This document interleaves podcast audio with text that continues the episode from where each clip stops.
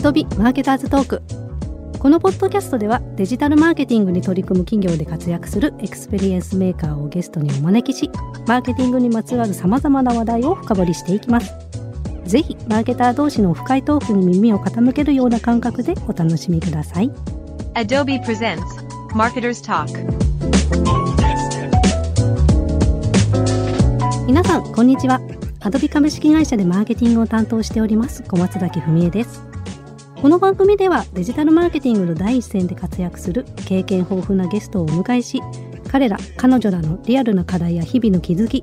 課題解決のアイデアなどをたくさんご紹介してまいります。ちなみに Adobe では創意工夫と大胆な行動力で優れた顧客体験を届ける人々を総称しエクスペリエンスメーカーと呼んでいます。さて本日お招きするエクスペリエンスメーカーはカシオ計算機株式会社デジタル統括部 D2C 戦略部コミュニケーションプラットフォームグループ村岡美和さんです。村岡さんは同社のウェブサイトのコンテンツ運用をご担当されています。さまざまな製品を取り扱っていらっしゃるカシオ計算機株式会社にてウェブサイトのコンテンツ運用を手掛けてきた村岡さんにコンテンツ運用と顧客体験というテーマでお話をお伺いしていきます。村岡さん本日はよろしくお願いいたします。よろしくお願いいたします。それではまず村岡さんのご経歴と現在取り組まれていらっしゃる業務について簡単にご紹介いただけますか？はい。私は2017年に新卒でカシオ計算機に入社しました。入社後はウェブサイトを管理している部署に配属になり、3年目でエクスペリエンスデザインを考える部署へ移動となりました。その後、エクスペリエンスデザインを学んだ後、2020年の年末に現在の部署へ社内公募を利用して移動しました。現在の部署では CMS で制作しているウェブサイトのグローバル展開、コンテンツ運用、コンテンツ管理、また各拠点の運用支援をしております。実際に入社をされた時の配属ってご自身のご希望が叶ったんですか？はい、職種別採用だったので、広報宣伝ウェブという職種を目指して入社をしました。ということで今回はコンテンツ運用と顧客体験というテーマで村岡さんからカシオさんでの取り組みをたくさん伺っていきたいと思います。Adobe presents Marketers Talk. それでは第1話です。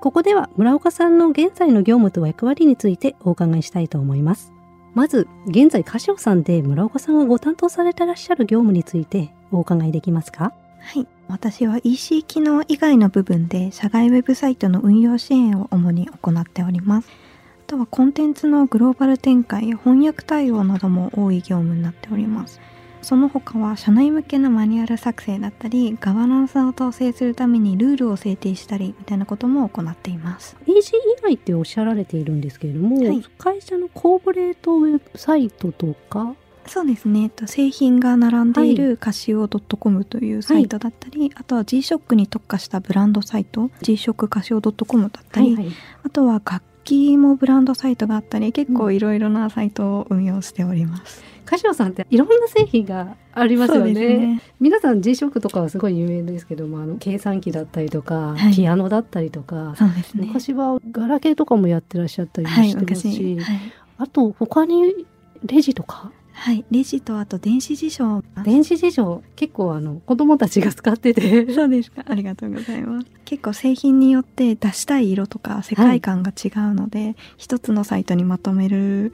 ことも結構難しくて、そういったところでガバナンスの統制みたいなところにチャレンジしたりしています。あと翻訳対応っていうふうにおっしゃられてますけれども、はいあれですよねヘッドクォーターが日本だからいろんな国のコンテンツとかもはい。村岡さんのチームでご担当されて。はい、そうですね。新製品が定期的に出るので、はい。それにまつわるページだったり、製品登録した情報、私たちのチームで翻訳に出したりしています。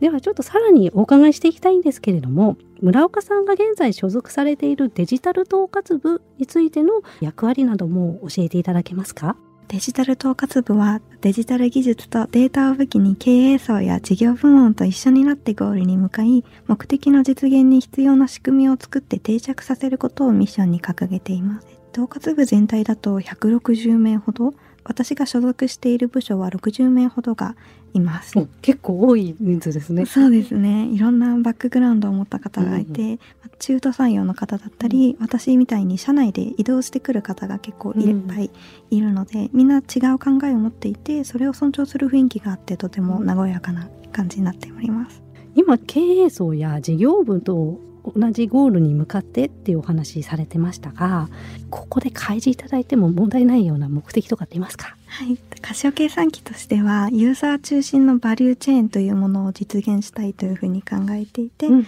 それが経営層事業部門と一緒に掲げているゴールになります。おバリューチェーンというとお客様が中心になってその周りに製品とか、はい、製品だったりもう開発のところから始まって、今までだとあのメーカーとして多いのはおそらく製品ありきのバリューチェーンで、どんどんと開発営業販売ユーザーさんって最終的なところにいるユーザーさんに向けてのアプローチだったと思うんですけれども、そうではなくてもう最初の開発の時点からユーザーさんが中心にいてでカシオがいろんなタッチポイントで直接ユーザーさんとつながることを目指しています。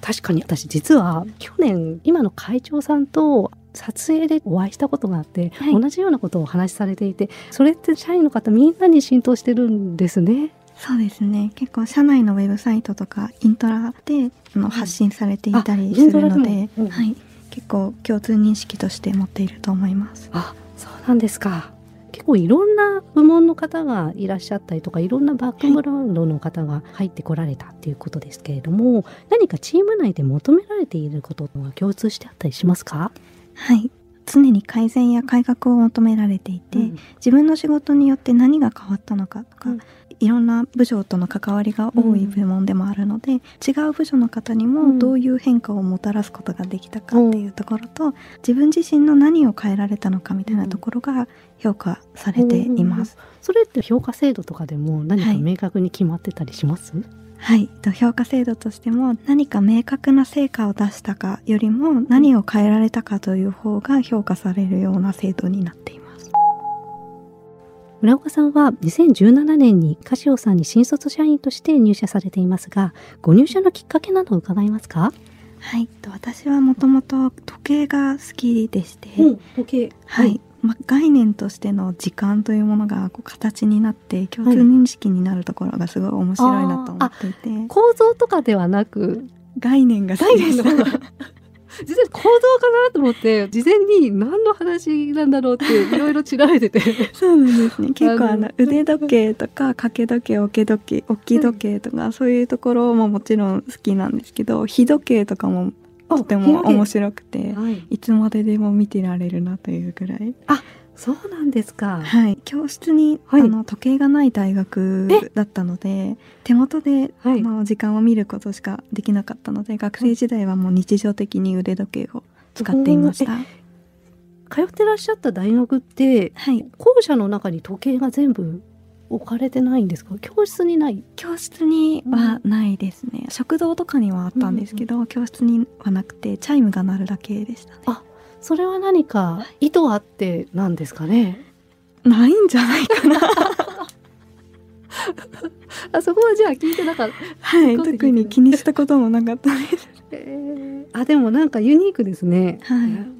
それであのカシオ計算機さんにご興味を持たれたっていうことですか？そうですね。日常的に使うものですし大学が駅からちょっと離れていて、はい。最寄りの駅から自転車で通っていたりとかしてでアルバイトもしていたので、はい。結構いろんなところにぶつけたりとかうん。することが多くて。結構過激なアルバイトだったりなんか段ボール運んだりとそれはか確かにぶつけるかもしれないですね、はい。そういったところでカシオの壊れないうん。丈夫な時計をよく重宝していました。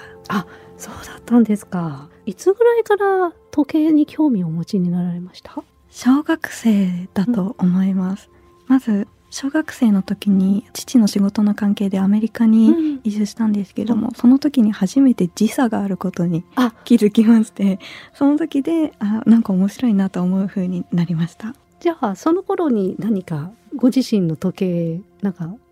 はい。気に入った時計があったとか？そうですね。あの日本の小学校だとあまりないと思うんですけど腕時計をつけていくというところがアメリカの小学校で初めて経験をしてその時点で手に取りやすい価格なのがカシオの時計だったので、はいそれで初めてカシオの時計をはい。使い始めました、最初のきっかけもカシオさんだったんですね。よく思い出せばカシオだったなというじゃあ村岡さんはもうなるべくしてカシオ計算機に入社されるということになってたんですね。そうなんですかね、ね縁があったと思ってね嬉しいです、ご縁なんでしょうね。現在の業務に至るまで社内ではどういったお仕事をご担当されていらっしゃいますか？入社後はウェブサイトの基礎や CMS の基本を学びました、うん。でウェブサイトにカシオ製品をいろいろ掲載するのでその中で、まあ、広くカシオ製品について知れたのが良かったかなと思っています。CMS の基礎っていうことは、はい。何かトレーニングとかが社内であったりするんですか？いえ特にトレーニングとはなく。ご自身で？はい隣に座っている先輩にずっと付きっきりで教えていただいてました。その後はエクスペリエンスデザインの部署に配属になり、そもそもエクスペリエンスデザインとは何かみたいなところから勉強をしました、顧客だけではなく、うん。他の従業員や自分自身にとっても体験価値が高いものにするにはどうしたらいいかなどを議論していました、お客様だけではなくてはい、従業員や自分自身っていうところまではい広げて対象ですね。広げて、えーはいやっていました顧客だけではなく従業員や自分自身っていうところが結構他社さんにはないかもしれないですね。何かワークショップとかやったりされるんですか？はい、ワークショップはしました。えっと自分たちエクスペリエンスデザインの部署自体でうん他社のセミナーを受けました。あ、はい、記憶に残ってるセミナーとかあります？記憶に残っているセミナーはペルソナの作り方みたいなものを、はい。と今までなんとなく作っていたペルソナにうん。こういう理由付けをして、性格だったりとか出身地とか年齢とかもうん。いろんな理由を持って考えていくと、うん。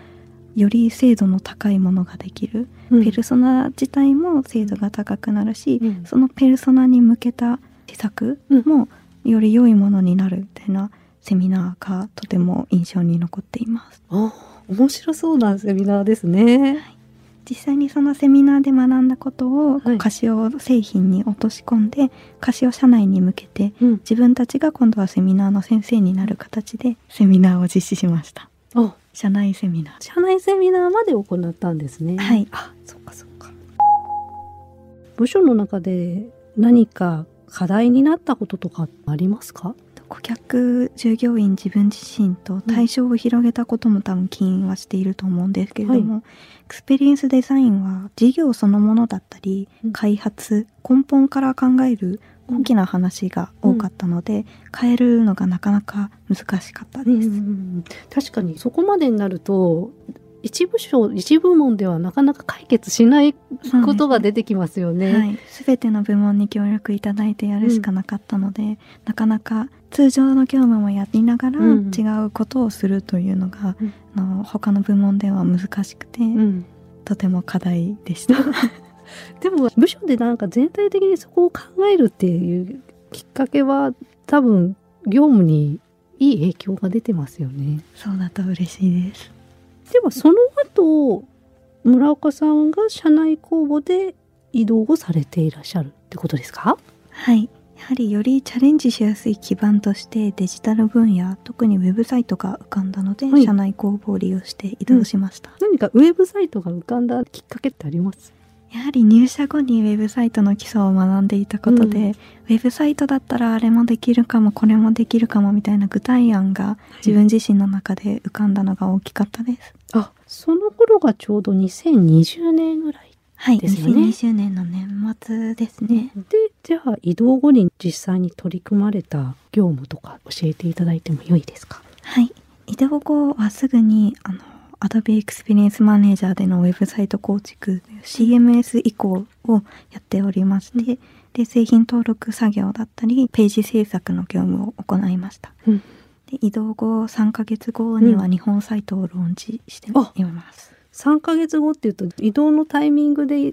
準備が進んでいる感じで、はい。そこにジョインされたってはいう形ですね。で。ウェブサイトのローンチってなるとかなりいろいろと課題とかも出てくるかと思うんではい。ではそれはじゃあ第2話で伺っていきたいと思います